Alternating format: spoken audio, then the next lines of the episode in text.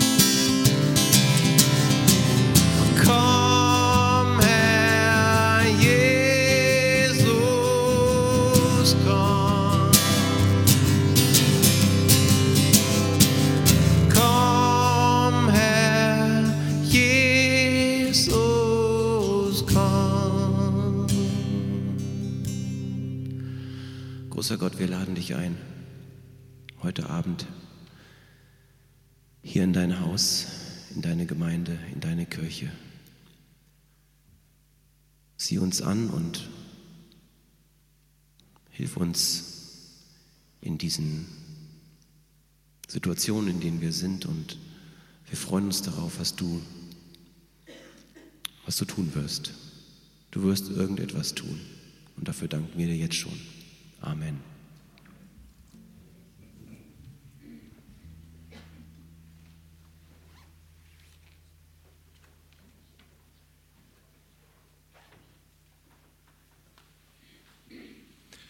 Ja, einen wunderschönen guten Abend auch von mir. Mein Name ist Michael. Ähm, ja, Jakob ist heute nicht hier, darum äh, äh hat er mich gebeten, heute mal für ihn einzuspringen. Ähm, ja, erstmal herzlich willkommen allen, die hier sind. Auch herzlich willkommen alle, die uns, äh, allen, die uns per Livestream zugeschaltet sind. Ähm, bin schon gespannt äh, auf den heutigen Abend und begrüße auch ganz herzlich Jürgen. Äh, danke, dass du dir heute wieder Zeit nimmst für uns. Ähm, eine Ansage vorweg. Ähm, die, beim letzten Mal haben wir ja, oder gestern und den ganzen Abend hatten wir die Möglichkeit, Fragen zu stellen. Das wird äh, auch heute wieder der Fall sein, dass Fragen gestellt werden können. Es gibt aber auch Leute wie, wie ich, wie mich zum Beispiel, die sind tendenziell so ein bisschen schüchtern vom Charakter her und die, für die ist das jetzt nicht so eine angenehme Vorstellung vor, äh, ich weiß nicht, geschätzt 100 Leuten äh, da eine Frage zu stellen, die vielleicht auch noch persönlich ist. Deswegen wird es die Möglichkeit geben, das aufzuschreiben. Ähm, da geben wir auch gleich mal ähm, ein paar Zettel rum. Also ihr könnt währenddessen Fragen aufschreiben, die euch einfallen, vielleicht sogar von den, von den letzten Abenden. Ähm, die werden wir allerdings nicht heute, sondern am Freitag dann besprechen. Da, da wird es die Möglichkeit geben, äh, dass diese Fragen beantwortet werden. Vielleicht werden sie ein bisschen geclustert, wenn da viele ähnliche Fragen sind. Oder wenn es ganz viele sind, kann es natürlich auch keine Garantie geben, dass, wir, dass jede Frage besprochen werden kann. Aber ich denke, Jürgen tut da sein Möglichstes, durch, durch alle Fragen da durchzukommen. Von daher, das Angebot besteht, nehmt es wahr, äh, wenn euch da eine Frage auf der Seele brennt. Okay, dann möchte ich auch gar nicht mehr länger äh, Jürgen aufhalten. Ich bete noch ganz kurz mit uns und dann kann es losgehen. Ja, Herr, wie wir es gerade gesungen haben, ähm, wünschen wir uns, ähm, dass du hier bist oder ja, wir danken, dass wir hier sein dürfen äh, in deinem Haus. Danke, dass Jürgen hier ist und dass du ihn gebrauchst, ähm, dass du ihn schon gebraucht hast in den letzten Tagen. Dafür danken wir dir, dass du durch ihn zu uns sprichst. Und darum bitten wir letztlich auch heute wieder, dass du es bist, der zu uns spricht, dass du Jürgen dazu gebrauchst. Ähm, ja, rede du zu unseren Herzen. Und äh, ja, wir danken dir dafür, dass wir ja, heute hier, hier sein dürfen und ähm, in deiner Nähe sein dürfen. Amen.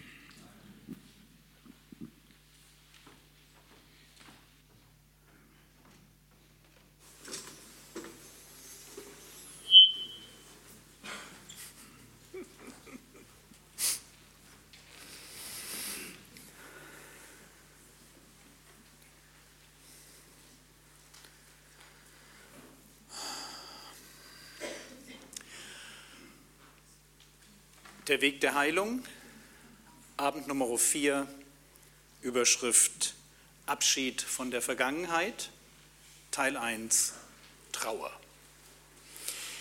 Bevor ich da jetzt einsteige, möchte ich gerne ganz kurz wiederholen, was wir schon wissen. Das ist fair für die, die jetzt vielleicht die letzten Abende nicht dabei waren. Und das ist aber auch für alle anderen gut, einfach um noch wieder in das Thema reinzukommen, denn ich glaube, wir hatten alle heute einen vollen Tag und es ist gut, erstmal wieder da zu sein, wo wir gestern aufgehört haben. Es geht diese Woche um die Aufarbeitung von Vergangenheit. Es geht um Vergangenheit, die uns heute, also in der Gegenwart, im Umgang mit Menschen blockiert und die uns tatsächlich ein Stück das Leben schwer macht. Um solche Dinge geht es. Und mir war wichtig, euch zu sagen, dass Heilung möglich ist. Aber, und das hatten wir dann, das habe ich in meinem Zeugnis drin gehabt, das haben wir am ersten Abend hier, also am Montag auch gesagt, Heilung findet statt im Rahmen einer Begegnung mit Gott. Also Heilung findet statt im Rahmen von Heiligung. Und das ist wichtig, dass wir das verstehen. Auch wenn ich heute konkrete Schritte bringen werde, die man tun kann, um in so einen Prozess der Heilung hineinzusteigen. Ganz wichtig. Das geht nicht losgelöst vom Heiligen Geist und seiner Kraft. Das geht nicht losgelöst von einer engen Beziehung mit Gott. Und ich werde das ganz am Ende auch nochmal sagen. Ihr werdet das nochmal von mir hören. Das heißt, was wir zuerst brauchen, ist eine, eine wirkliche Beziehung zu Gott Wir brauchen diesen persönlichen Weg, den wir mit Gott gehen. Wir brauchen eine Liebe zu seinen Geboten. Wir brauchen eine Liebe zum Gebet. Wir brauchen eine Liebe zur Gemeinschaft. Wir brauchen ein klares Verständnis davon, dass wir einen Vater im Himmel haben und wir müssten eigentlich Menschen sein, die jeden Tag seine Güte schmecken. Und aus so einer Begegnung, aus so einer Normalität heraus, wo ich sage, wow, ich bin mit Gott unterwegs, wo man auch so ein bisschen geistliche Ohren hat, die zuhören auf das, was Gott einem zu sagen hat, da entsteht was ich für mich Flow nenne.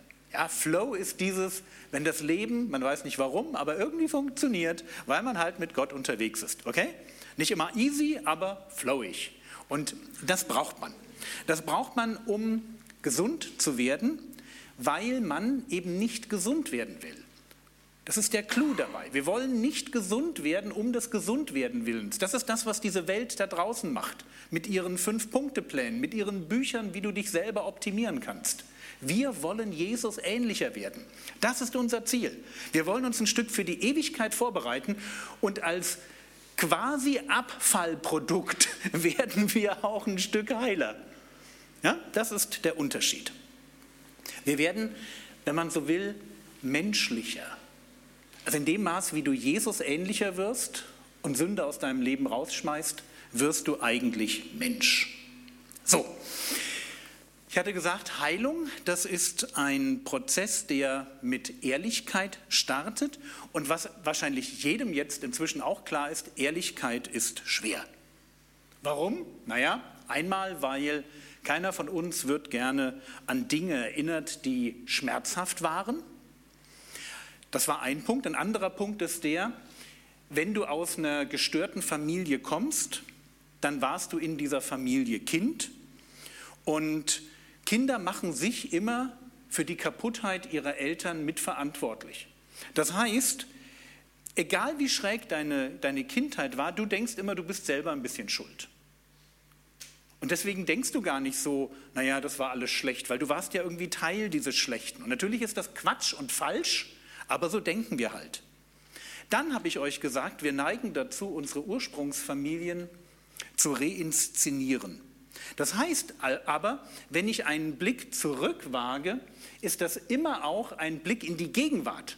Das ist das Arge dabei. Ich blicke zurück, aber weil ich das, was da hinten ist, irgendwie nachspiele. Und je kaputter ich bin, umso mehr spiele ich das nach. Ist der Blick zurück ein Blick quasi ins Heute, und das braucht doppelt Mut. Weil es nicht nur darum geht zu sagen, da ist was kaputt gewesen, sondern weil es auch darum geht zu sagen, und heute ist das immer noch kaputt. Und das fällt keinem einfach. Mut, sich selber einzugestehen, dass ich heute ein Problem habe.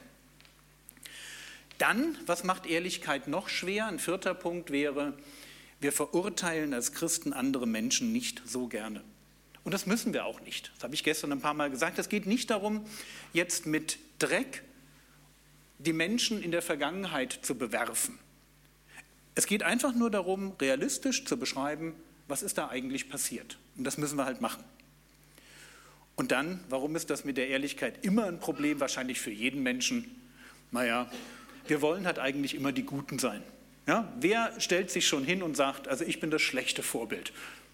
Das macht einfach keiner. Und wenn das noch dazu verbunden ist damit, dass man Hilflosigkeit zugeben muss, Versteht ihr dieses, ich bin kein gutes Vorbild und ich weiß nicht, was ich machen soll. Das ist doppelt doof. Und deswegen dieser Punkt, auf der einen Seite, es geht nicht ohne Ehrlichkeit. Ehrlich sein ist wirklich wichtig. Es lohnt sich diese Inventur, eine ganz nüchterne Inventur meiner Kindheit vorzunehmen. Und auf der anderen Seite schwierig, schwierig. Aber die Frage muss erlaubt sein, wo habe ich Missbrauch erfahren? Wo sind mir so Botschaften der Verleugnung in meinem Leben begegnet? Und wenn du das, wir hatten ja gestern das Thema Verleugnung so ein bisschen, äh, ich, ich würde gerne die Frage stellen, wenn dir das passiert ist, bist du vielleicht zu einer Person geworden, die, ja, die dieses Konzept der Verleugnung ganz stark verinnerlicht hat. Also es gibt verleugnende Persönlichkeiten. Das heißt, ich habe dieses Konzept von zu Hause, darüber spricht man nicht, das blendet man aus, ich habe das ganz tief verinnerlicht. Und ich dachte mir, das zeige ich euch einfach mal zehn Punkte, an denen man eine verleugnende Persönlichkeit erkennt, damit ihr wisst, worauf man achten sollte, wenn ihr nicht genau wisst, ob ihr eine seid. Was macht so Leute, die verleugnen, dass da in der Vergangenheit etwas war? Was macht die aus? Naja, ein Punkt ist zum Beispiel, die haben im Allgemeinen Probleme mit Autoritäten. Es kann die Polizei genauso sein wie dein Chef oder dein Ausbilder, Ausbilder. Also das ist so ein Thema. Die haben eine ungesunde Sehnsucht nach Bestätigung durch andere Menschen. Da sind sie auch bereit, diese Bestätigung durch großzügige Geschenke oder durch über, völlig übertriebenes Lob irgendwie zu, zu erkaufen. Sind sehr ich-zentrierte Leute, die, wenn es um die Nöte anderer geht, schon mal sagen, naja, da ist jeder für sich verantwortlich. Es sind aber auch Leute, die nicht Nein sagen können die ungesunde Beziehungen führen, wo du merkst, also die Hälfte deiner Freunde tut dir einfach nicht gut und du merkst es nicht. Leute, die sich nicht durchsetzen können, unfähig sind, ihre Gefühle auszudrücken, eine überzogene Angst haben davor, verlassen zu werden, immer alles richtig machen wollen. So dieses, ja, ich fühle mich oft schuldig, weil ich für alles verantwortlich bin. Ganz typischer Punkt. Und natürlich auch solche Leute denken, dass man die Vergangenheit, dass man die besser begraben sollte, besser nichts damit zu tun haben. So, wenn es da ein bisschen klingelt bei dir und du dann zu noch sagst, ich hat, hat auch die letzten Abende öfter mal geklingelt, dann geh einfach fröhlich davon aus, dass du tatsächlich so eine Persönlichkeit sein könntest. Dass das dir ein Stückchen zu nahe gegangen ist, diese Idee, man darf nicht über die Schattenseiten der Familie reden. Das kann wirklich so tief drin sein, dass du jetzt vielleicht das erste Mal darüber nachdenkst, was war da eigentlich damals? Und dann wird Inventur einer Kindheit für dich richtig wichtig, weil eine verleugnende Persönlichkeit ist nicht gesund. Okay? Also, wie war mein Leben als Kind? Wie denke ich aufgrund der Erfahrungen heute über Gott? Wie ist mein Verhalten heute schräg oder destruktiv? Wie waren meine Beziehungen zu Papa, Mama, Geschwistern, anderen nahestehenden Personen? Haben diese Personen meine Bedürfnisse gestillt? Von gestern, die Idee mit dem leeren Glas. Ja, wie war es mit meinem Liebestank? War meine Kindheit angenehm oder schmerzhaft? Und wenn du schon weißt, Jürgen, brauche ich gar nicht drüber nachdenken, ja, wie war das Wort von gestern? Codependent? 100 Prozent. Ganz mal, ja. Frage, welche Rolle hast du da eingenommen? Welche Rolle hast du in diesem System gespielt? Ja, es gibt unterschiedlichste Rollen, kann man mal drüber nachdenken, ist nur nicht in der Woche unser Thema. Aber ich hatte schon gesagt, wenn ihr aus einer kodependenten Familie kommt oder in einer solchen Beziehung gerade unterwegs seid, nehmt euch da noch ein bisschen Zeit, Literatur zu lesen. Da gibt es noch das ein oder andere zu, decken, zu, äh, zu entdecken. Wie bin ich mit anderen Menschen als Kind umgegangen? Wo bin ich schuldig geworden? Wie waren meine ersten Erfahrungen mit dem anderen Geschlecht? Was hat mich da angezogen? War das erfüllend? Wo bin ich verletzt worden? Das sind alles so Fragen, die man irgendwann mal durchgehen muss, um eine Inventur zu machen seiner Kindheit. Bis dahin, dass ich mir die Frage stelle, wie denke ich eigentlich heute über mich selbst? Ja, wie ist mein Selbstbild? Ich möchte euch das von hier vorne ernstlich anraten. Nehmt euch einen Tag Zeit, sucht euch einen ruhigen Ort, ohne WLAN, Mach das Handy aus, nimm deine Bibel mit und fang an nachzudenken.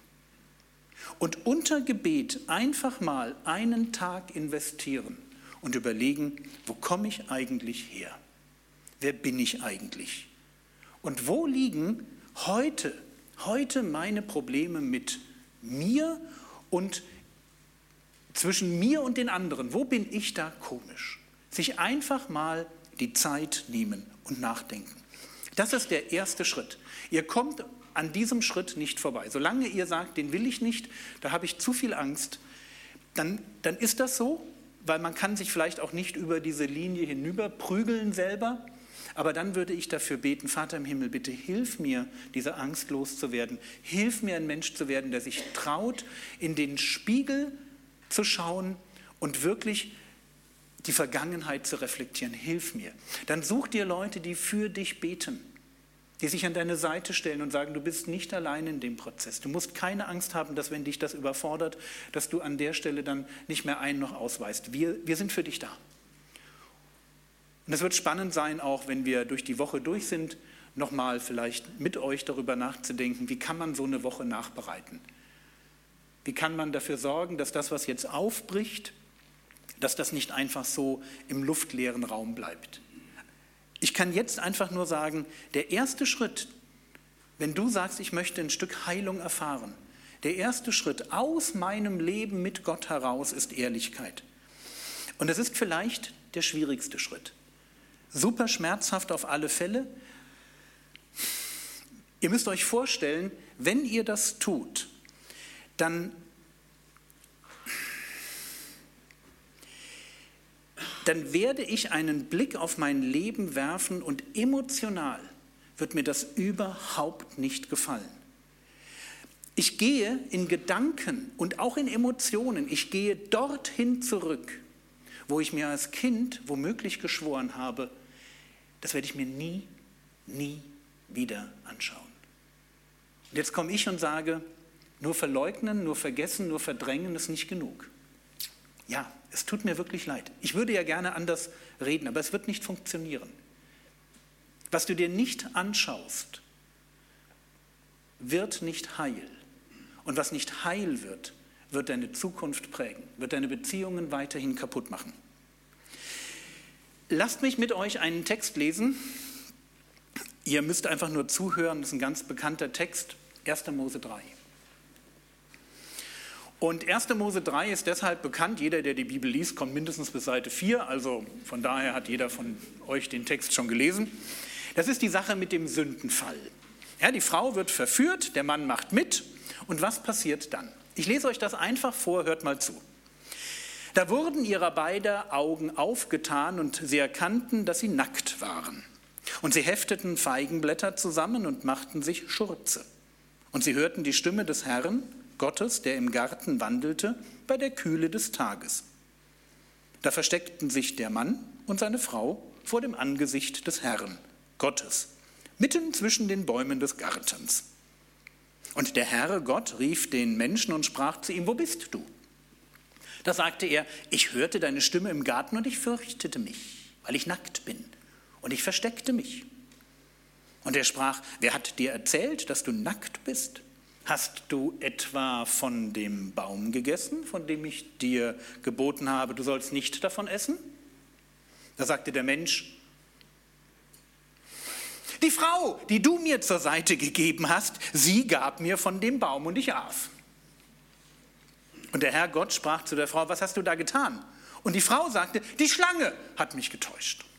Bis dahin, tolle Geschichte.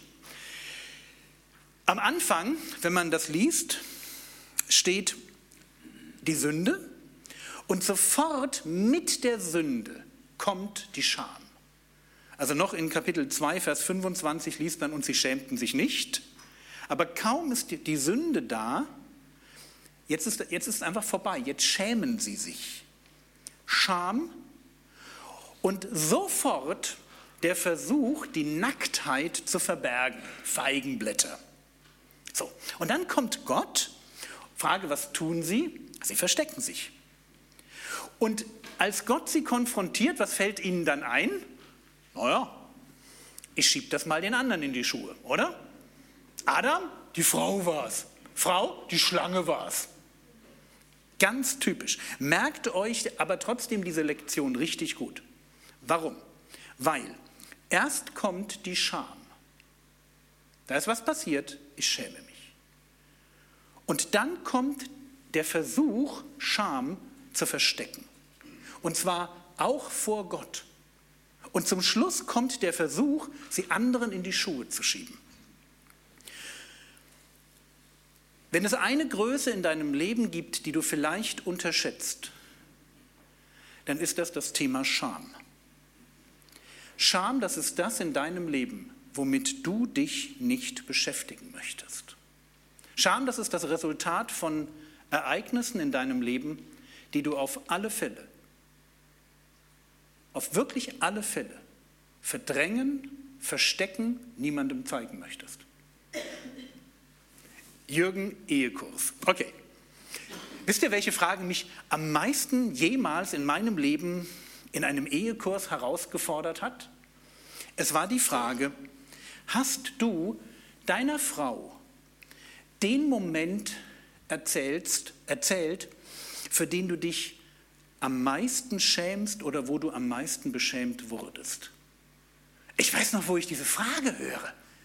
Da fragt mich einer ernstlich, sag mal, geh mal zurück in den Moment, der so hochploppt beim Thema Scham, so das, der Moment, wo du sagst, da will ich nie wieder dran denken.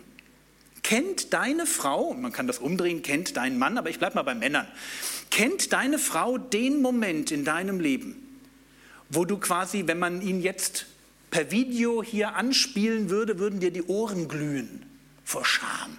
Kennt deine Frau den? Und ich dachte mir, nee, natürlich nicht. Und das war für mich so ein Eye-Opener, so ein Stimmt. Da gibt es Dinge in meinem Leben, die verstecke ich sogar vor meiner Frau. Da will ich nicht dran denken, da will ich auch nicht, dass meine Frau mich kennenlernt. Obwohl das natürlich für meine Frau super wichtig wäre. Weil wenn meine Frau wüsste, wofür ich mich schäme, dann wäre sie diejenige, die mir an der Stelle zur Seite stehen kann. Ich habe das dann später mal gemacht. Das war total interessant. Ich habe den Moment, für den ich mich in meinem Leben am meisten schäme, ich habe den meiner Frau erzählt. So wirklich mit roten Ohren. Und das war total drollig, weil meine Frau sagte, und jetzt? Also ich schäme mich, ja, ich möchte am liebsten im Boden versinken. Und meine Frau, ja, und? Was ist da jetzt das Problem? Boah, das war so befreiend. Ich kann euch, also denkst du dir, ja gut, vielleicht ist ja wirklich kein Problem. Manchmal, versteht ihr, man hat ja selber eine Sicht auf Dinge und wenn dann der andere sagt, da ist doch gar nichts, dann denkst du, okay, wenn da nichts ist, vielleicht ist zumindest weniger, als ich denke. Ist ja auch schon mal was wert. Also die Frage, wofür schämst du dich in deinem Leben am meisten? Welche Erfahrungen, und das kann aktiv oder passiv sein, sind in deinem Leben ganz massiv mit Scham besetzt? Und ich garantiere dir, dass es diese Momente oder diese Erfahrungen sind, wo du dazu neigen wirst, jedes Feigenblatt zu ergreifen, das dir irgendwie, ja, du wirst dich vor Gott verstecken. Du wirst dir lieber Schuldige suchen, bevor du an der Stelle ehrlich wirst. Scham ist das, wovor kaputte, kodependente Menschen weglaufen. Also Scham ist das, wovor alle Menschen weglaufen. Aber wenn du eine bestimmte Art von Vergangenheit hast, ist da einfach so ein fetter Brocken, dass du sagst, das muss einfach, das, da will ich nie wieder was damit zu tun haben. Nun das Problem, Scham ist das, was dich von innen heraus kaputt macht. Scham ist das, was unser Innerstes zerstört. Was wir brauchen, sind eben keine Feigenblätter. Und das können Feigenblätter sein aus Verleugnung, Feigenblätter aus Dominanz, aus Selbstaufopferung, aus Unnahbarkeit. Du kannst dir deine Feigenblätter selber suchen und dein Leben damit irgendwie so verstecken. Was wir wirklich brauchen, ist Gott. Gott, der, auch wieder 1. Mose 3, ich habe die Stelle jetzt nur nicht vorgelesen, der kommt und sagt, ich möchte deine Scham bedecken. Ich möchte dir etwas geben, was an der Stelle, wo du hilflos versuchst, deine Sünde, dein Beschämtsein zu verstecken, ich möchte dir etwas geben, was wirklich hilft. Und deshalb, wenn du sagst, ich lasse mich auf dieses Ehrlichsein ein, der nächste Schritt, und das ist vielleicht nur so ein kleiner Zwischenschritt, aber ich habe ihn mal loslassen genannt. Wenn man für sich merkt, dass Verleugnung zum eigenen Leben dazu gehört, dann gilt es, dass wir uns eingestehen, es gibt da einen Schmerz in meinem Leben, den ich nicht wahrhaben will. Und der Clou ist, deine Verleugnung wird diesen Schmerz nicht heilen. Deine Verleugnung wird den Schmerz nur immer mehr verstärken. Es wird immer mehr werden über die Jahre. Es wird immer sichtbarer werden. Und das Schlimme ist, wenn Leute mit diesem Schmerz und mit der Scham alt werden. Solange du noch 30, 40, 50 bist, hast du die, ich sage mal, psychische und mentale Stärke, das zu verstecken. Hast auch vielleicht genug Arbeit. Aber werd mal schwächer. Und plötzlich kommen da Sachen raus und du fragst dich, wie kann das sein? Naja, ganz einfach. Jetzt funktioniert einfach die Verleugnung nicht mehr. Verleugnung ist eine Taktik, die wir in der Kindheit angewandt haben, um zu überleben. Aber jetzt als Erwachsene wird es Zeit, dass wir auch auf eine erwachsene Weise mit dem Schmerz umgehen. Und deswegen ist es wichtig, dass wir eine Entscheidung treffen. Auf der einen Seite gilt es, da hinzuschauen und zu sagen, okay, meine Vergangenheit, da war nicht alles schlecht. Ich habe bestimmt auch, ich sag's mal, durch den Schmerz meiner Kindheit das ein oder andere Gute mitgenommen. Das dürfen wir, das dürfen wir so schon sagen.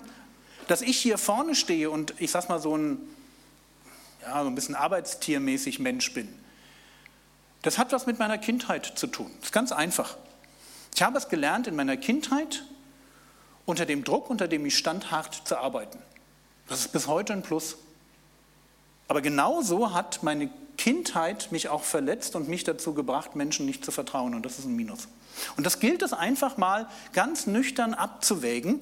Und dann gilt es, eine Entscheidung zu treffen. Und das meine ich mit Loslassen. Die Entscheidung lautet etwa so, ich gebe mir, ich gebe mir die Erlaubnis, den Schmerz meiner Vergangenheit zu erforschen. Das ist eine Entscheidung. Ich weiß, da ist etwas.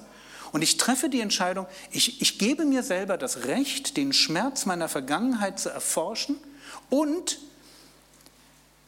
dieses gewohnheitsmäßige Schweigen zu brechen. Warum? Weil ich weil ich einfach eine gesündere Persönlichkeit werden möchte. Das ist ein Schritt. Du siehst, da ist etwas, du merkst, oh, ich habe schon ein bisschen drüber nachgedacht und dann ploppt das ein oder andere hoch. Und jetzt kommt dieser Moment, wo du sagst, ich möchte einen Schritt weitergehen. Es ist eine Entscheidung, genau das zu wollen, nämlich ich lasse los. Und deswegen ist das auch eine Entscheidung, dorthin zu schauen, wo es wirklich weh tut. Wenn man so will, ja, im Bild nochmal, ja, ich nehme so meine Feigenblätter weg, komme so hinter meinem Baum hervor, ja, und sage, hier stehe ich im Licht. Mal schauen, was jetzt passiert. Ich weiß nur, das wird wehtun und das wird nicht angenehm sein, aber ich schaue mir das Problem, ich schaue mir meine Persönlichkeit, das, was da rausgekommen ist, in ihrer ganzen Hässlichkeit an. Und dabei spielt es keine Rolle, ob ich mir Dinge anschaue, wo ich missbraucht wurde oder vielleicht selbst andere missbraucht habe. Also ich schaue mir alles an. Ich, das Opfer und ich, der Täter. Und es ist eine Entscheidung dafür, das Böse beim Namen zu nennen. Zu sagen, das war falsch, das war böse. Hier haben Menschen sich an mir versündigt. Das war nicht in Ordnung. Ich suche die Worte dafür. Und es ist gleichzeitig eine Entscheidung dafür, jetzt übernehme ich Verantwortung für meine Zukunft. Das ist ganz entscheidend, dass wir das verstehen. Solange du bei Verleugnung bleibst, überlässt du der Vergangenheit das Recht, deine Zukunft zu definieren. Das ist total irre. Weil wir natürlich immer denken, dass wir diejenigen sind, die die Zukunft gestalten. Aber wenn da etwas ist, so ganz tief in dir drin, was die ganze Zeit sagt, ich gebe den Ton an, ohne dass du das richtig merkst. Jedes Mal, wenn du aus der Haut fährst, jedes Mal, wenn du anfängst, neue Beziehungen einzugehen, ich bin da. Dann merkst du schon, diese Sache hat eine Wucht, hat eine Dynamik, die wird einfach den Rest meines Lebens bestimmen. Und in dem Moment, wo ich sage, nee, ich will loslassen, ich treffe diese Entscheidung, jetzt übernehme ich Verantwortung für meine Zukunft. Und nicht mehr das, was in der Vergangenheit passiert ist. Ich lasse es wirklich los. So, ich hatte gesagt, es gibt da etwas in deinem Leben, Scham. Das ist eine Größe, die dich dazu treiben wird, alles zu tun, nur nicht dich mit ihr zu beschäftigen. Und ich komme jetzt und sage, das Einzige, was du eigentlich tun musst, ist dich genau damit beschäftigen. Warum? Der nächste Satz ist die Zusammenfassung dieses Vortrags. Im Zentrum aller Heilung steht Gottes Antwort auf meine Scham. Und Gottes Antwort ist Trauer und Trost. Ich muss das erklären. Und ich werde jetzt vielleicht ein ganz klein wenig persönlich ins Schwärmen kommen, weil ich es einfach genial finde, mit Gott zu leben. Ich, ich finde es einfach grandios. Ich finde es grandios, dass wir als gläubige Leute bei Gott eine Qualität von Hilfe finden, wie es sie sonst in der Welt einfach mal nicht gibt. Wisst ihr, ich kann meine Vergangenheit auch ohne Gott beschreiben.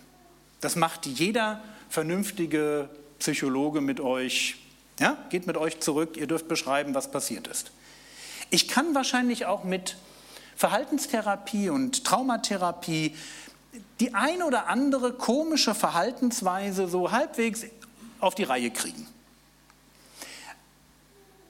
Aber mein Eindruck ist der, und ich mag mich irren, aber ich glaube nicht, dass ich mich irre, deswegen sage ich das von hier vorne, mein Eindruck ist der, an den wirklichen Kern des Menschen, da wo unsere Seele uns definiert, da kommen wir nicht ran. Und mir ist das schon als Nicht-Christ aufgefallen. Ich habe als Nicht-Christ so meine Weile mit Zen-Buddhismus, hm, wie sagt man da, rumexperimentiert, also so ein bisschen meditiert und das hat mich damals schon irgendwie unbefriedigt gelassen. Und zwar, was mich unbefriedigt gelassen hat, ist, du kannst meditieren und Meditation macht dich ruhig und gelassen. Alles wahr. Problem, ich muss morgen wieder meditieren, weil ich bin morgen nicht mehr ruhig und gelassen. Und immer wenn ich meditiert habe, war ich dann für eine Weile ruhig und gelassen und am nächsten Morgen war ich es wieder nicht. Und ich dachte mir, was ist denn das für ein Unsinn, wenn ich jeden Tag meditieren muss? Das, das führt mich ja nirgendwo hin. Das, muss ja, das ist ja, ich weiß nicht, das ist ja doof. Und da wurde mir schon als Nichtchrist klar, Meditation macht ruhig, aber macht mich nicht zu einem ruhigen Menschen. Also macht innen drin, da wo ich mir Ruhe gewünscht hätte, da wo ich ein anderer Mensch werden wollte, bin ich nie anders geworden. Das war immer nur für den Moment. Und jetzt sage ich mal etwas, das, was ich mir da gewünscht habe, das habe ich gefunden. Ich habe es da gefunden, dass, dass jemand an den Kern meiner Seele rankommt und mich von innen heraus zu einem anderen Menschen macht. Und dieser jemand ist der Heilige Geist. Die Antwort auf eine gestörte Familie, die mir Verleugnung beigebracht hat, destruktive Beziehungsstile, ganz viel Zorn mitgegeben hat. Die Antwort auf Scham ist Trauer. Merkt euch das gut. Ihr könnt alles vergessen von dieser Woche, aber merkt euch das gut.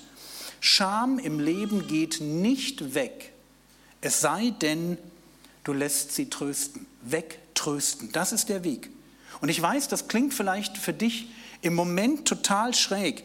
Und wenn du fragst, warum ist das so, kann ich dir nicht genau erklären. Ich weiß es nicht. Ich kann dir nur sagen, Scham geht weg, wenn Gottes Trost in dein Leben hineinkommt. Und deswegen Ehrlichkeit, damit fängt es an. Dann die Entscheidung, ich werde mich damit auseinandersetzen. Und dann der nächste Punkt ist der dritte Schritt quasi Trauer. Trauer heißt, ich bringe das, was ich da entdecke, diese Betroffenheit, die in mir aufsteigt, wenn ich mich mit meiner Kindheit ehrlich auseinandersetze, ich bringe sie Gott. Und ich möchte jetzt, dass ihr eines versteht. An dem, was ich jetzt sage, ist nichts Mystisches. Aber gleichzeitig ist vor Gott trauern etwas super Persönliches, etwas super Subjektives, auch etwas super Einfaches, fast zu einfach, um wahr zu sein. Und ich habe ein Beispiel gesucht und mir ist nur das Bierhähnchen eingefallen. Ich weiß nicht, ob ihr Bierhähnchen kennt. Das ist so ein Männergericht. Du kaufst ein richtig schönes Hähnchen, ja? dann machst du außen schöne Gewürze dran, dann kaufst du eine Dose Bier, perforierst die oben, steckst das Hähnchen drauf, also das hat ja unten ein Loch, zack, und dann stellst du dieses Hähnchen in den Ofen und lässt das da anderthalb Stunden drin. Es ist das saftigste Stück Huhn, was du jemals in deinem Leben gegessen hast. Denn während das da drin vor sich hin knuspert, ja, kocht ja innen drin diese Bierdose und verteilt von innen die... Brillant. Absolut. Wenn du jetzt Vegetarier bist, würde ich das Beispiel nicht abholen, aber absolut brillant. Es ist das Beste. Und es ist so banal. Ja? Du nimmst ein Hähnchen, eine Dose Bier und äh, geht übrigens auch, wenn du jetzt kein Bier drin haben willst, ja, geht auch mit, mit Fanta oder so. Aber da muss irgendwas rein, ja, was dann vor sich hin blabbert. Ja? So, es ist einfach, es ist so simpel. Ich sage dir, eine Dose, ein Huhn, bisschen Gewürz und ein Herd. Fertig. Und du machst Männer glücklich. In einen normalen Herd passen bis zu drei Stück rein. Also es sollte nur ein Beispiel sein für, da ist etwas super simpel und super gut. Und das, was ich euch jetzt vorstelle, ist auch super simpel. Vielleicht gehst du hier raus und, und denkst dir, Mann, das kann es doch nicht sein. So simpel kann es nicht sein. Aber es ist tatsächlich so simpel. Und ich würde euch gern einfach meine, meine eigene Geschichte, weil das so etwas Subjektives, so persönlich ist, ich würde euch meine Geschichte an der Stelle weitererzählen, wo ich am Sonntag so ganz kurz nur war. Ganz am Ende ging es ja dann so schnipp, und plötzlich war das vorbei. Jetzt mache ich da mal weiter. Ich mache da weiter, wo mir klar wurde, Jürgen, du hast ein Problem. Und ich will euch erklären, wie mir klar wurde, dass, ein, dass ich ein Problem habe. Ich war ja immer in Gemeindeleitung und wir hatten dann einen sehr, sehr schweren Seelsorgefall in der Gemeinde. Und es hat mich dazu gebracht, mich intensiver mit Literatur zum Thema sexueller Missbrauch zu beschäftigen. Ich habe dann ein Buch gelesen von Dan Allender, Das verwundete Herz. Und ich habe dann angefangen, mehr von diesem Autor zu lesen, den ich, wenn ihr Englisch könnt, sehr empfehlen kann. Unter anderem habe ich mir Vorträge angehört. Da geht es um die Begleitung von, von Missbrauchsopfern. Und diese Vorträge waren für mich der absolute Augenöffner. Was ich gesehen hatte, war, ich habe ein Problem. Also ich, ich habe eigentlich für andere Leute was gelesen, wie ich denen helfen kann. Und plötzlich, während ich mir das anhöre, musste ich feststellen, erstens, ich habe massiven emotionalen Missbrauch erlebt. Zweitens, dieser Missbrauch beherrscht immer noch meinen Umgang mit anderen Menschen. Und drittens, ich brauche dringend Trost. Boah. Also Trost. Was ich meine ist ganz tief in mir drin. Und das ist so irre, weil für mich waren Projekte, Projekte in der Gemeinde waren immer sowas wie sinnstiftend. Die haben mich beschäftigt gehalten und irgendwie auch abgelenkt. Ja, dieses immer vorne wegrennen, immer Neues machen. Und plötzlich merke ich, ich höre diese Vorträge und Gott selber redet zu meinem Herzen und, und sagt sowas wie, hey, hör auf, vor deiner Vergangenheit wegzulaufen. Und damit streicht er nicht meine Projekte durch, die waren immer noch gut, aber da kommt diese Stimme, die sagt, Jürgen, du bist jetzt etwas über 40, es wird Zeit. Es wird Zeit, zurückzublicken und etwas in Ordnung zu bringen. Und dann habe ich Matthäus Kapitel 5, Vers 4 gelesen, einer meiner absoluten Lieblingsverse, weil da heißt es, glückselig die Trauernden, denn sie werden getröstet werden. Und ich dachte mir, wow, was für ein genialer Vers. Glückselig die Trauernden, denn sie werden getröstet werden und zwar von Gott. Und was dann kam, das war ganz merkwürdig. Ich habe angefangen, mir Gedanken zu machen über meine Kindheit. Würde ich es heute nochmal machen, mit dem Wissen, was ich heute habe, ich habe einfach ein bisschen mehr, ein bisschen weiter gelesen, ähm, ich würde es heute viel gründlicher machen. Das war eigentlich recht oberflächlich, also im Vergleich zu dem, was ich heute weiß. Ihr merkt aber schon, das kommt vielleicht gar nicht darauf an, dass ich es super gründlich mache, dass ich jeden einzelnen Punkt erwische. Zumal du als Co-Dependenter ja sowieso wahrscheinlich auch viel vergessen hast. Aber damit ihr euch vorstellen könnt, was echte Trauer ist, ich habe über meine Kindheit nachgedacht und dann bin ich spazieren gegangen im Wald. Ich bin so ein Waldbeter. Und während ich im Wald spazieren ging, habe ich über meine Kindheit reflektiert, über das, was da war. Und auch das, was nicht da war, was mir entgangen ist, was mich auch auf eine blöde Weise geprägt hat, was mich zu einem Vater gemacht hat, der seinen eigenen Kindern zu oft wehgetan hat, zu einem Ehemann, der zu viele Abende durch Streit ruiniert hat, Und ich habe mich dann mit der Frage beschäftigt, was macht eigentlich einen guten Vater aus? So, Gott als Vater. Was ist eigentlich bedingungslose Liebe? Und für mich waren diese Themen Vergangenheit auf der einen Seite, was ist da eigentlich passiert, beziehungsweise was hat die mit mir gemacht? Und Vaterschaft Gottes, das waren so zwei Themen, die wurden, die wurden für mich eins, die wurden so ein zusammenhängendes Ganzes.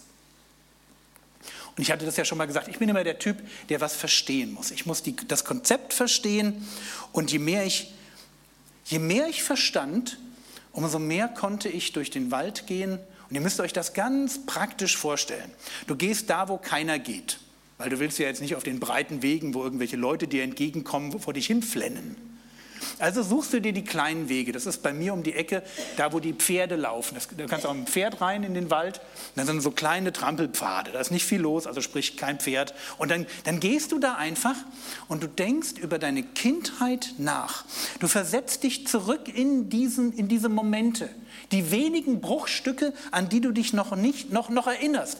Und, und du setzt dieses hässliche Bild zusammen, was dadurch entsteht. Und du fängst an zu heulen. Ich bin echt keine Heulsuse. Kann ich schon sagen. Aber das war so der Moment, wo ich anfing zu weinen über verpasste Chancen. Wo ich geheult habe über, über Ungerechtigkeit, über Verrat, über Ohnmacht, über Ambivalenz. Geheult über vertane Chancen, geheult über den Egoismus und die Dummheit von Erwachsenen. Ich habe mir Zeit genommen und ich habe das einfach zugelassen, durch den Wald zu gehen und zu weinen und mir ehrlich einzugestehen, was da war. Und jetzt kommt's. Und das ist das Mysterium. Das ist der Moment, um den sich diese Woche dreht. Wenn wir ehrlich vor Gott weinen, wenn wir vor Gott zerbrechen,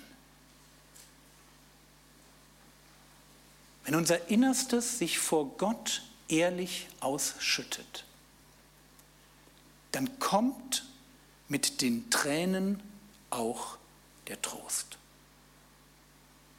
Das ist nichts, was du machen kannst. Das ist nichts, was aus dir herauskommt. Das ist nicht Produkt dieser Prozedur. Deswegen ist das auch keine Therapie und kein Fünf-Punkte-Plan, sondern das ist etwas, was Gott dir schenken möchte. Und ich hoffe, ihr versteht jetzt, warum ich ganz am Anfang auf ein intelligentes und auch tiefes Gebetsleben gepocht habe, wo ich gesagt habe, wir brauchen so etwas, weil dieses Gebetsleben schafft den Rahmen, den Rahmen dafür, um Gott zu begegnen und vor ihm zu flennen und die Nähe zu haben, dass Gott mit seinem Trost in dein Herz hineinsprechen kann. Dieses, ich gebe zu, dass da schlimme Dinge passiert sind. Ich nenne die Sachen wirklich beim Namen. Ich gebe zu, was sie ausgelöst haben. Ich, ich lasse den Schmerz zu. Ich lasse es zu, dass ich mich als Produkt einer gestörten Familie wahrnehme. Dass ich ehrlich trauere über ein Leben, das eigentlich hätte anders laufen sollen. Es war ja nicht Gottes Idee dass das so laufen soll. Ich habe auch zwischendrin Gott gefragt, wo er war in meiner Kindheit. Nicht, nicht als Anklage, einfach nur als der tiefe Wunsch, wo warst du? Und er hat mir geantwortet. Ich habe eine wunderbare Antwort gekriegt. Ich hoffe, ihr versteht, was ich, was ich euch beschreiben will. Hier ist eine Zeit größtmöglicher Ehrlichkeit mit Gott. Hier sind Tränen über eine verpfuschte Kindheit. Hier ist die Suche nach Trost. Und dann kommt Gott und stellt sich mitten hinein in den Schmerz und gibt mir, was ich suche. Und tröstet mich so tief drin, wo ich sage, da wäre ich nie rangekommen. Und das ist der Moment, um den es geht. Das ist der Moment, auf den ich euch gerne so ein Stück weit hinführen würde. Achtung, damit ist noch nicht alles anders. Da gibt es schon noch ein paar Dinge zu tun und deswegen gibt es auch den morgigen Vortrag, wo wir darüber reden werden. Aber wenn ihr ein Bild braucht, das ist wie so ein Schiff. Stell du dich vor, dir vor, du wärst so ein Schiff und du möchtest raus aufs Meer fahren, aber du hängst mit einer Leine noch am Kai fest, ja, und du gibst Gas, aber du kommst nicht vom, ja, und jetzt mit einem Mal, wenn du im Wald heulend Gottes Trost erfährst, das ist so, als würde jemand mit so einer Axt diese, diese Leine durchschlagen und mit einem Mal. Der Ballast von hinten ist weg. Da gibt es genug zu tun. Also wer jetzt sagt, das mache ich, der wird morgen sagen, huh, ob ich das auch noch will. Maybe, wir werden sehen. Aber wichtig ist, wir trauern und dann leinenlos, freie Fahrt. Und natürlich ist es nicht mit einmal Trauern getan. Okay? Also das glaube ich nicht. Bei mir war es dann nach einer Weile, so nach zwei, drei Jahren, war es dann so, dass meine Mutter gestorben ist. Ich hatte euch ja gesagt, meine Mutter hat mich weggegeben. Das heißt, ich hatte jetzt auch nicht super viel Kontakt mit ihr. Ich habe auch nicht super viel über ihren Beitrag zu meiner Kindheit getrauert. War mir gar nicht so präsent. Und dann ist sie gestorben und ich habe mich gefragt, sag mal Jürgen, wo bleibt denn da die Trauer? Deine Mutter ist gestorben. Dann bin ich wieder in den Wald und habe wieder nachgedacht und habe festgestellt, oh, da ist noch eine ordentliche Portion Verleugnung. Ja, dann wollen wir mal schauen, was sich hinter dem, ja, da wieder so ein Feigenblatt mal weg. Und dann kam auch an der Stelle die Trauer, die Tränen und mit der Trauer kam der Trost. Worum ging es mir heute? Ich möchte dich ermutigen. Das ist wirklich mein Ziel. Ich möchte dich ermutigen. Gestern das Thema Ehrlichkeit, heute diese Entscheidung zu treffen, also wirklich zu sagen, loslassen, ich, ich gehe den Weg und dann rein in, ich schaue mir an, was da ist und ich fange an, vor Gott zu trauern. Loslassen, anschauen, was da ist, trauern. Jetzt ist ein Punkt ganz, ganz wichtig. Ich kenne euch nicht. Deswegen bringe ich jetzt noch mal, was ich am Anfang gesagt habe. Wenn du hier sitzt und nicht bekehrt bist, vielleicht gar nicht weißt, was es heißt, bekehrt zu sein, vielleicht einfach so jemand bist, der so ein bisschen oberflächlich religiös ist, hier reingestolpert ist, weil ihn jemand eingeladen hat und das Thema hat dich irgendwie fasziniert wenn Jesus für dich in deinem Leben mehr Talisman ist oder so Glücks-App, aber nicht wirklich Herr, wenn du nicht mit Sicherheit sagen kannst, ich bin bekehrt, ich habe den Heiligen Geist, ich bin von neuem geboren, dann ist alles, was ich jetzt, was ich heute gesagt habe, nicht für dich. Deshalb nicht für dich, weil du musst erst ganze Sache mit Gott machen. Erst muss Gott in deinem Leben Gott werden. Erst musst du runter vom Thron deines Lebens. Und dann kannst du an der Hand des guten Hirten den Weg gehen, der vor dir liegt. Erst dann. Also such bitte nicht den Trost, solange du noch keine Beziehung zum Tröster hast. Das ist mir ganz wichtig. Weil das, das funktioniert nicht. Das wird nur super enttäuschend sein an der Stelle, weil du suchst dann in dir drin etwas, was du in dir drin nicht finden kannst. Wir brauchen erst die lebendige Beziehung zu einem lebendigen Gott, der Himmel und Erde geschaffen hat und, der, und in der Lage ist, uns im innersten Kern zu berühren und zu verändern. Und wenn wir das haben, und deswegen, wenn du Kind Gottes bist, wenn du sagst, ja, das bin ich, und da steht auch nichts zwischen Gott und mir. Also ich bin nicht so, ja, Johannes würde sagen, ich bin jemand, der im Licht wandelt. Ich bin jemand, der, wenn er eine Sünde tut, sie jeden Tag bekennt, versucht, sie sein zu lassen. Ich versuche, heilig zu leben, meine Geschwister zu lieben, all in zu gehen, zuerst nach dem Reich Gottes zu trachten. Ich bin wirklich ein Jesus-Jünger. Wenn das deine Geschichte ist, dann nimm das heute mit. Gott ist da. Gott ist für dich da, um die Macht alter Bindungen und alter Glaubenssätze, die du vielleicht Jahrzehnte schon mit dir herumschleppst. Gott ist da, um diese Macht zu brechen. Er ist da, um deine Seele mit seinem übernatürlichen Frieden völlig zur Ruhe zu bringen. Und ich kann dir von hier vorne einfach nur den Rat geben, lass dich drauf ein. Es ist ein Weg, der schmerzhaft ist, der für den Moment auch keinen Spaß macht. Aber er ist am Ende ganz genau das, was wir brauchen. Es ist genau das, wozu Gott uns berufen hat. Amen. Achso. Danke, Jürgen. Wenn Fragen sind, wäre jetzt die Möglichkeit, die zu stellen.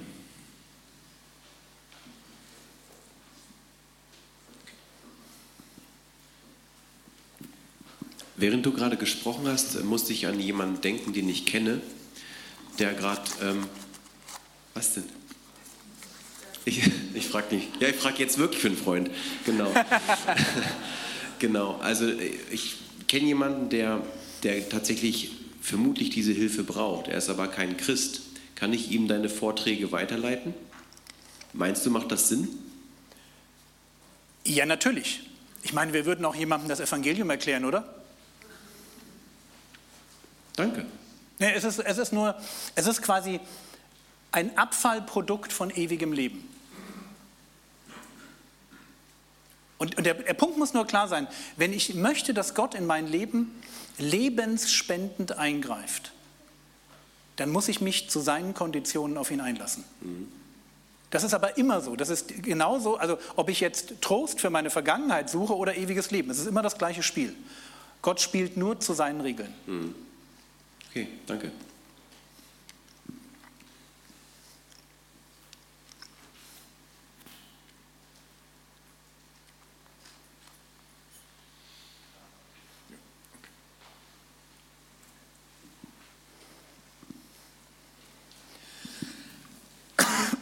Ist für dich Trauer gleich Buße oder ist Trauer Nein, und Buße das ist ganz anders. doch ganz anders? Das sind komplett zwei, ganz komplett andere Konzepte.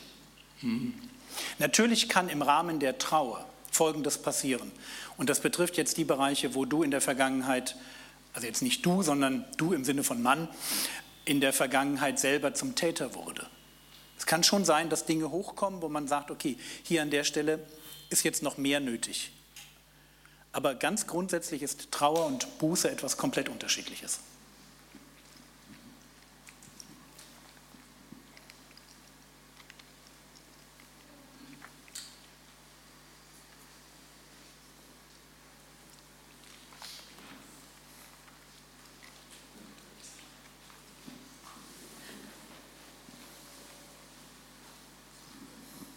Macht es deiner Meinung nach Sinn, diesen Weg, den du jetzt aufgezeichnet hast, teilweise mit einem Bruder zusammenzugehen? Definitiv ja. Es macht Sinn, diesen Weg nüchtern zu betrachten und wenn mir die Sache zu groß wird, weil ich vielleicht sage, ich bin da irgendwie nicht der reflektierte Typ, ich bin von meiner, von meiner Psyche her nicht stark genug, dass, dass ich mir das nicht zutraue, oder aber ich bin grundsätzlich jemand, der gerne mit anderen Leuten so etwas macht. Ich hätte volles Verständnis und irgendwie auch, das fände ich auch richtig, wenn jemand sagt, komm, wir machen das als Gruppe. Es wird Momente geben, wo du sagst, das mache ich doch alleine, weil dieser Prozess ja einer ist, du kannst nicht sagen, ich trauere nur, wenn wir als Gruppe zusammen sind. Das wird nicht funktionieren. Da wird es, auch außer, also es wird auch Momente geben, wo du alleine bist. Aber zu sagen, auf dem Weg, zum Beispiel, was man machen könnte, was man gemeinsam machen könnte, wäre in die Kindheit hineinschauen. Dass man einen Prozess abarbeitet, wo, wo jeder so ein Stückchen zusammen den gleichen Weg in die Vergangenheit hineingeht und man sich dieselben Fragen stellt. Das wäre zum Beispiel etwas, was man sehr gut machen kann. Und dann müsste man sehen, okay, an welchen Stellen sind unsere Geschichten vielleicht ähnlich genug, dass wir gemeinsam trauern können. Ich könnte mir sowas auch vorstellen, dass man eine Zeit des gemeinsamen Trauerns verbindet mit einer Zeit alleine. Kann ich mir sehr gut vorstellen. Ich könnte mir sogar vorstellen, dass ihr als Gemeinde einen ganzen Gottesdienst dazu macht. Es gibt genug zu trauern. Wir trauern zu wenig. Wir, wir wollen alle viel zu stark sein und wir tun immer so, als hätten wir hätten wir das ewige Leben mit Löffeln gefressen und wüssten alle genau, wie es geht. Das stimmt doch nicht. Und stellt euch eine Gemeinschaft vor, die ehrlich zugibt, wir sind die Schwachen. Wir schaffen es nicht ohne Gott. Das ist doch die Wahrheit. Wir, wir, spielen manchmal die Starken und tun so, als müssten wir es alleine packen. Warum? Warum hat Gott uns als Gemeinschaft zusammengestellt? Vielen Dank für die Frage. Ich hätte das jetzt, weil, weil ich, ich bin ein bisschen der, ich bin die Ausnahme. Okay? Ich bin, ich bin insofern die Ausnahme, weil ich von meiner, von meiner Gabenkonstellation für das Reich Gottes eine, ich habe mehr so eine Gemeindegründer Rundumbegabung. Also Typen, die Gemeinde gründen, die sind immer so ein bisschen umfassender, ein bisschen so, so Einzelkämpfermäßig drauf. Das ist nicht immer gesund, aber es ist dann halt faktisch so. Deswegen erzähle ich euch die Geschichte aus meiner Perspektive. Und ich bin halt der Typ, der alleine seine Bücher liest, alleine seine Vorträge hört, alleine drüber nachdenkt, alleine durch den Wald schlendert, irgendwann rauskommt und sagt, ich hab's. Aber das ist, ein ganz, das, ist, das ist ein ganz kleiner Prozentsatz von Leuten, die so drauf sind. Und bitte nehmt euch das nicht zum Vorbild. Ihr, ihr, ihr seid anders als ich. Deswegen sagte ich was von subjektiv, persönlich. Du musst deinen Weg finden. Und wenn du sagst, ich würde nie, trauer, äh, nie, nie, nie trauern können auf einem kleinen, schmalen Trampelpfad, wo alle fünf Meter Pferdeäpfel liegen, ja, dann ist das einfach nicht dein Weg. Imitiert nicht mich. Vielen Dank, war eine ganz, ganz wertvolle Frage.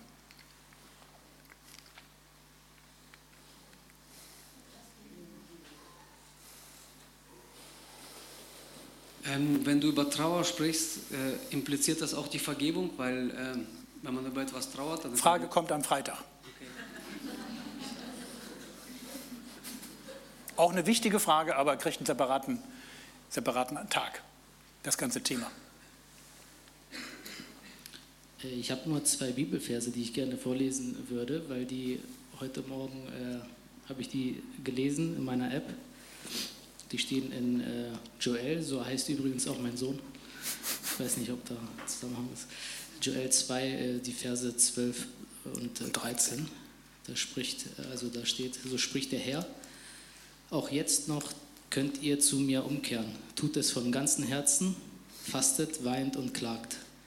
Ja. ja, zerreißt eure Herzen vor Trauer und nicht bloß eure Kleider. Kommt zurück zum Herrn, eurem Gott denn er ist gnädig und barmherzig, seine Geduld ist groß und seine Liebe kennt kein Ende. Die Strafe, die er angedroht hat, tut ihm selbst leid. Ja. Joel Kapitel 2, 12 und 13, ja. ja. Ich habe ja gesagt, ihr sollt Bibelverse auswendig lernen. Das ist so ein Top 100 Vers, wenn du das Thema Buße verstehen willst. Dass Buße etwas ist, was ganz tief drin stattfindet, nichts Äußerliches. Ja? Verzichte auf die Show, schau, was in deinem Herzen passiert. Vielen Dank, toller Vers, ganz toller Vers.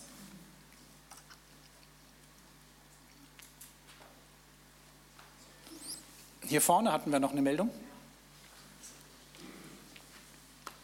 Ich habe die Frage, du sagst, du bist losgegangen in den Wald und dann kam die Trauer und der Trost. Ist es damit erstmal gegessen oder kommt morgen äh, noch das, was nach dem Trost kommt? Ja, also es ist für dich persönlich als Mensch gegessen. Nur dann wird, muss natürlich aufgeräumt werden. Also der Punkt ist, ich bin ja immer noch in Beziehungen, ich bin ja immer noch irgendwo, ich, ich lebe ja immer noch, ja, und das hat ja was mit mir gemacht. Und zu sagen, ich bin jetzt innerlich frei davon, bedeutet nicht, dass gleich mein ganzes Leben so schnipp anders ist. Und darüber müssen wir uns dann morgen Gedanken machen. ja, also deswegen kommt, geht es morgen um das Thema gute Gewohnheiten. Ich muss ja quasi mein Leben neu erfinden. Überleg mal, wenn ich jetzt sage, mein, mein Umgang mit meiner Frau war geprägt von Dominanz. Nehmen wir sowas, ja?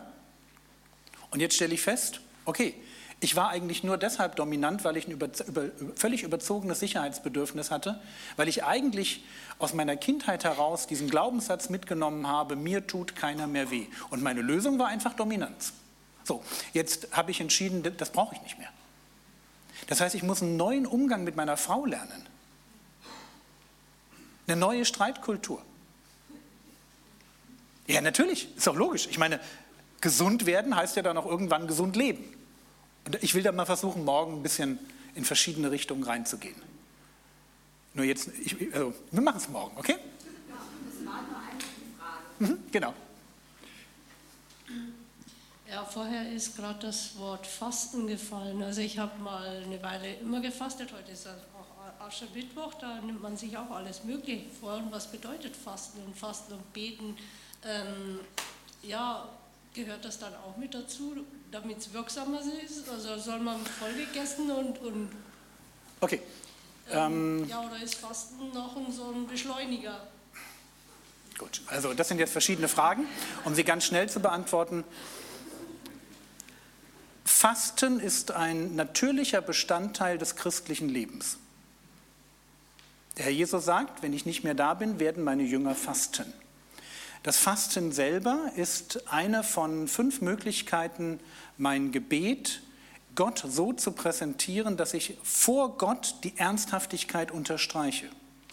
Ich könnte auch wachen, ich könnte auch ein Gelübde ablegen, ich könnte auch ernsthaft, also beten oder etwas sehr häufig formulieren. Das heißt, Fasten sollte für Christen ein normaler Bestandteil ihres Gebetslebens sein, an den Stellen, wo sie sagen, da sind mir Dinge richtig wichtig. Bedeutet, wenn man es aus der Antike her ableitet, ist Fasten Verzicht auf Essen, manchmal auch Essen und Trinken. Und die Juden haben ein Fasten praktiziert, wo sie zum Beispiel auf das Mittagessen verzichtet haben und in dieser Zeit spezielle Fastenanliegen dann präsentiert haben. Und ich mache das auch. Ich habe eine spezielle Fastengebetsliste und üblicherweise am Freitag, wobei das jetzt einfach nur bei mir so ist, ja, das hat jetzt nichts mit Freitag an sich zu tun, das ist halt nur bei mir so. Und freitags nehme ich mir extra Zeit, dann mittags mein Fastengebet im Wald. Genau, so, Jetzt haben wir gesagt, Fasten ist Verzicht auf Essen, Fasten sollte normal sein, Fasten unterstreicht Gebet, die Ernsthaftigkeit, die Dringlichkeit meiner Gebetsanliegen. Und ja, wenn du in so einen Trauerprozess oder in so einen Prozess hineingehst, wo du deine gesamte Vergangenheit aufarbeitest, mein Tipp, Fasten wäre eine gute Lösung. Ja? Und wer mehr dazu wissen will, es gibt in meinem Podcast, ich glaube, ich glaube, es sind die Episoden 136. Ich werde gleich mal schauen. Ähm, da ging es um, um Fasten. Da könnt ihr dann noch ein bisschen einsteigen und euch das ganze Thema noch mal geben. Ich schaue das gerade nach. Genau, die Episoden 136 bis 140 im Podcast Jesu Leben und Lehre. Ihr müsst die suchen. Also der Podcast ist, hat auch ein paar Themen drin. Werdet ihr aber finden. Podcast Jesu Leben und Lehre. Wenn ihr die App habt, ist es ganz einfach. Da geht ihr in der App auf den Button O-Ton Jesus und sucht euch einfach die 136 und hört die vier. Also es sind immer nur acht Minuten. Das ist nicht viel. Genau, da, da hat man ein bisschen Einblick, was das denn ist. Ich habe auch noch eine Frage. Zuweilen, ähm, ja, hier bin ich. Zuweilen sind ja so gestörte Elternbeziehungen, haben ja Einfluss auch auf die Beziehung zu Gott. Da findet ja zum Teil auch eine Übertragung statt.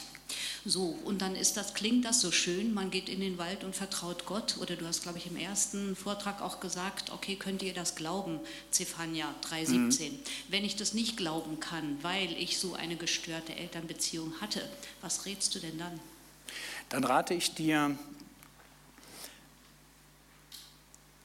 mit ein oder zwei guten Freundinnen, die das glauben können, das Thema anzugehen. Ich würde es vorschieben. Also ich habe bei mir war das so ein Durcheinander. Ja, bei mir kam also Vaterschaft Gottes, was ist bedingungslose Liebe, wie funktioniert Gnade, plus ähm, was ist Missbrauch. Das war so ein, ein, Wust. Das war vielleicht jetzt nur nicht so geschickt, aber es war halt bei mir so. Ich würde einfach sagen, okay, wenn ich das nicht glauben kann, dann ist das einfach ein Problem, was ich habe. Das muss ich angehen. Wie geht man Probleme an im christlichen Bereich? Erstens, also das ist immer das Gleiche, Entschuldigung, aber erstens, man lernt dazu die Bibelverse auswendig. Logisch, weil ich muss ja wissen, was sagt Gott dazu, wie stellt er sich vor. Zweitens, ich fange an, im Gebet das zu bewegen. Das kommt auf meine persönliche Gebetsliste drauf. Vater im Himmel, ich kann dir nicht vertrauen, das ist ein Problem, wir müssen darüber reden. Ja, bitte, du musst mir irgendwie helfen. Dann nehme ich das mit rein in eine Gemeinschaft. die für mich betet? Dann sollte das eigentlich innerhalb von zwei, drei Wochen erledigt sein. Nein, entschuldigt, wir dürfen, wir dürfen geistliches Leben, also entweder vertrauen wir Gott, dann, dann, dann, dann, haben, dann merken wir, hier ist etwas, was nicht stimmt, da muss ich umdenken. Und wenn ich Leute an meiner Seite habe, die mich ein Stück kennen, und die, die, wo ich ja noch sagen kann, hey, es fällt mir noch schwer, weil das und das, dann lass dir doch mal von den anderen erklären, warum das denen nicht schwer fällt. Ich meine, habt ihr nie gelesen, dass Leute für Leute glauben können? Da, da, kommen diese vier Freunde mit dem Gelähmten, lassen den runter, ja, und Jesus sah ihren Glauben. Ja, das reicht. Lass mal andere für dich glauben, wenn das dir im Moment schwer fällt. Das funktioniert. Dafür gibt es Gemeinschaft. Da gibt es Leute mit der Gabe des Glaubens, die glauben noch, wenn du schon lange nicht mehr glauben kannst. Hol sie dir ran. Das meine ich ernst.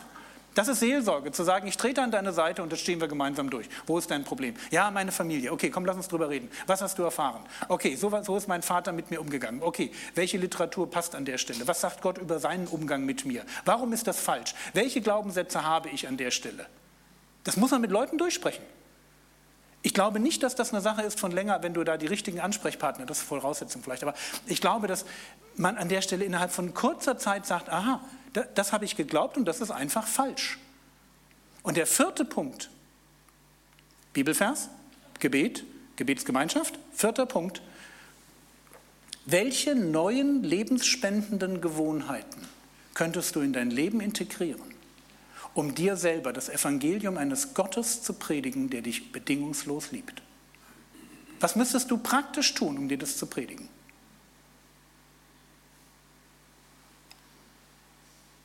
Nichts beantworten jetzt, das ist eine Frage, die im Raum steht. Nee, nee, ich will nur keinen Druck. Versteht ihr?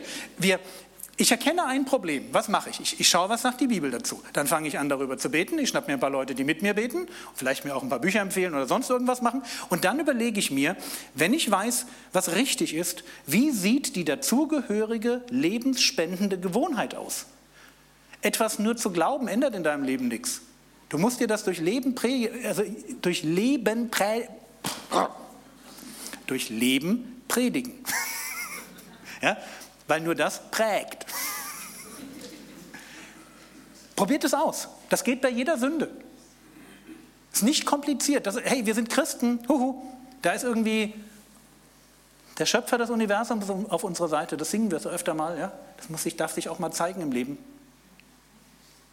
Traut euch einfach eure Top 3 Sünden im nächsten Jahr mal wirklich anzugehen. Schmeißt sie raus, probiert es aus.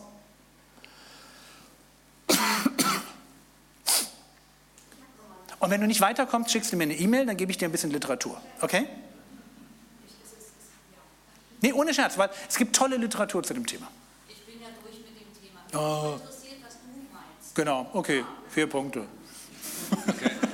Ich, ich würde sagen, noch eine, eine Frage. Noch Gut. eine letzte Frage, würde ich sagen. Ansonsten gibt es auch die Möglichkeit, noch äh, was auf den Zettel zu schreiben. Äh, und äh, wir werden dann wahrscheinlich nachher einen, einen Korb da hinten hinstellen, haben vielleicht im Bereich, wo die Kamera steht, kann jeder seinen Zettel, wenn er eine Frage aufgeschrieben hat, dann hineinwerfen. Ich habe noch mal eine kurze Frage. Eigentlich hast du ja gesagt, äh, dir fiel es schwer, Bibelverse auswendig zu lernen. Mir fällt das auch sehr schwer. Also bei mir häng, bleibt das eher hängen, wenn ich Lieder singe. Aber ähm, genau. Hast du da noch mal einen Tipp? Nee, wenn es dir schwer fällt, fällt es dir schwer. Okay. Ja, ihr lacht. Ich wiederhole alle meine Verse wenigstens alle 100 Tage, ja, damit ich sie halbwegs behalte. Und ich behalte sie natürlich nicht, oder wenn dann nur halbwegs, weil ich kann mir ja nichts merken. Von daher, ich komme immer wieder bei meinen Versen vorbei und sage, ja, dich kenne ich. Schön, dass wir uns wiedersehen. Ich weiß gerade nicht, wo du stehst. Und dann ist das einfach so. Und nochmal, die Methodik des Auswendiglernens, es geht nicht darum, dass du dich hinstellst und sagst, ich kann so und so viel. Es geht darum, dass du eine Methodik schaffst, wie du nachsinnst über die Punkte, wo der Geist Gottes dich anpinkt. Und dann bleibt was über. Man weiß dann schon, wenn man das lange genug, so 20, 25 Jahre lang macht, bleibt schon der ein oder andere Vers ein bisschen enger. Aber wenn du mich fragst, ich, ich kann zum Beispiel mir keine Anfänge von Bibelversen merken. Ich krieg's einfach nicht rein. Wenn du mich fragst, nimm den Vers, wie fängt der an, außer vielleicht Johannes 3,16, ja, so hat Gott gewählt. Das kriege ich hin, aber ich krieg's einfach, aber ist egal. Ich wiederhole die, freue mich drüber, wenn ich mich halbwegs daran erinnere und denke dann drüber nach. Und wenn ich dann mal so wie am ersten Abend Jesaja 40, Vers 11 brauche, das waren die säugenden Mutterschafe, oh ja, ist doch auch schön, das funktioniert dann. Und wenn ich mich nicht daran erinnere, weiß ich wenigstens ungefähr, wo er steht, mache in Ruhe meinen Rechner auf, gebe säugende Mutterschafe ein und finde es auf die Weise.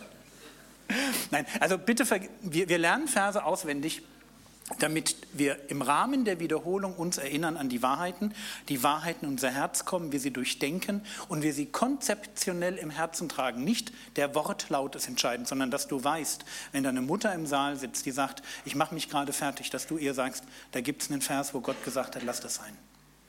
Und wenn du selber Mutter bist, du dir das selber zusprichst. Und da, ja, deswegen, Zephania 3,17, das ist also ganz schräg zu lernen mit der jauchzt mit Jubel und freut sich in Fröhlichkeit. Wer merkt sich denn solche Sachen? Aber es ist trotzdem gut zu wissen, dass es ihn gibt. So, das war die letzte Frage. Also, wenn ihr Fragen habt, dann, dann gehe ich jetzt runter, richtig? Ja, vielen Dank. Vielen Dank, Jürgen.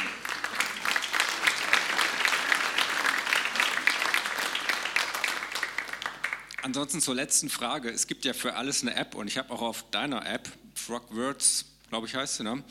Äh, den Tipp gelesen, es gibt eine App zum Bibelverse auswendig lernen, nämlich Remember Me. Die ist extra dafür entwickelt worden, Bibelverse auswendig zu lernen. Einen habe ich auch schon. Gleich ausprobiert. Ähm, also vielleicht funktioniert das. Man kann ja mal verschiedene Wege probieren. Genau. Ja, also auch das wäre eine Möglichkeit. Okay, gut. Ich weiß nicht, wie es euch geht. Ich äh, freue mich sehr. Ich bin dankbar, dass wir die Möglichkeit haben, als Gemeinde mal so intensiv äh, durch dieses Thema geleitet zu werden. Also ich ja, bin wirklich sehr dankbar, freue mich, was Gott damit machen wird bei uns. Ich denke, ich bete einfach zum Abschluss und äh, dann, ähm, wie gesagt, wenn noch Zettel, äh, wenn noch Fragen sind, weiß nicht, ob noch einer irgendwo den Korb da hinten noch positionieren kann, bevor wir dann alle rausgehen. Ich weiß gar nicht, wo der gerade ist. Aber genau, das wer dann Fragen hat, die in den Korb legen kann. Ich habe sie irgendwo schon gesehen, ich weiß nicht mehr wo. Ah, hier vorne. Okay, dann mache ich das auf meinem Weg zurück. Okay. Oder danke, Sarah.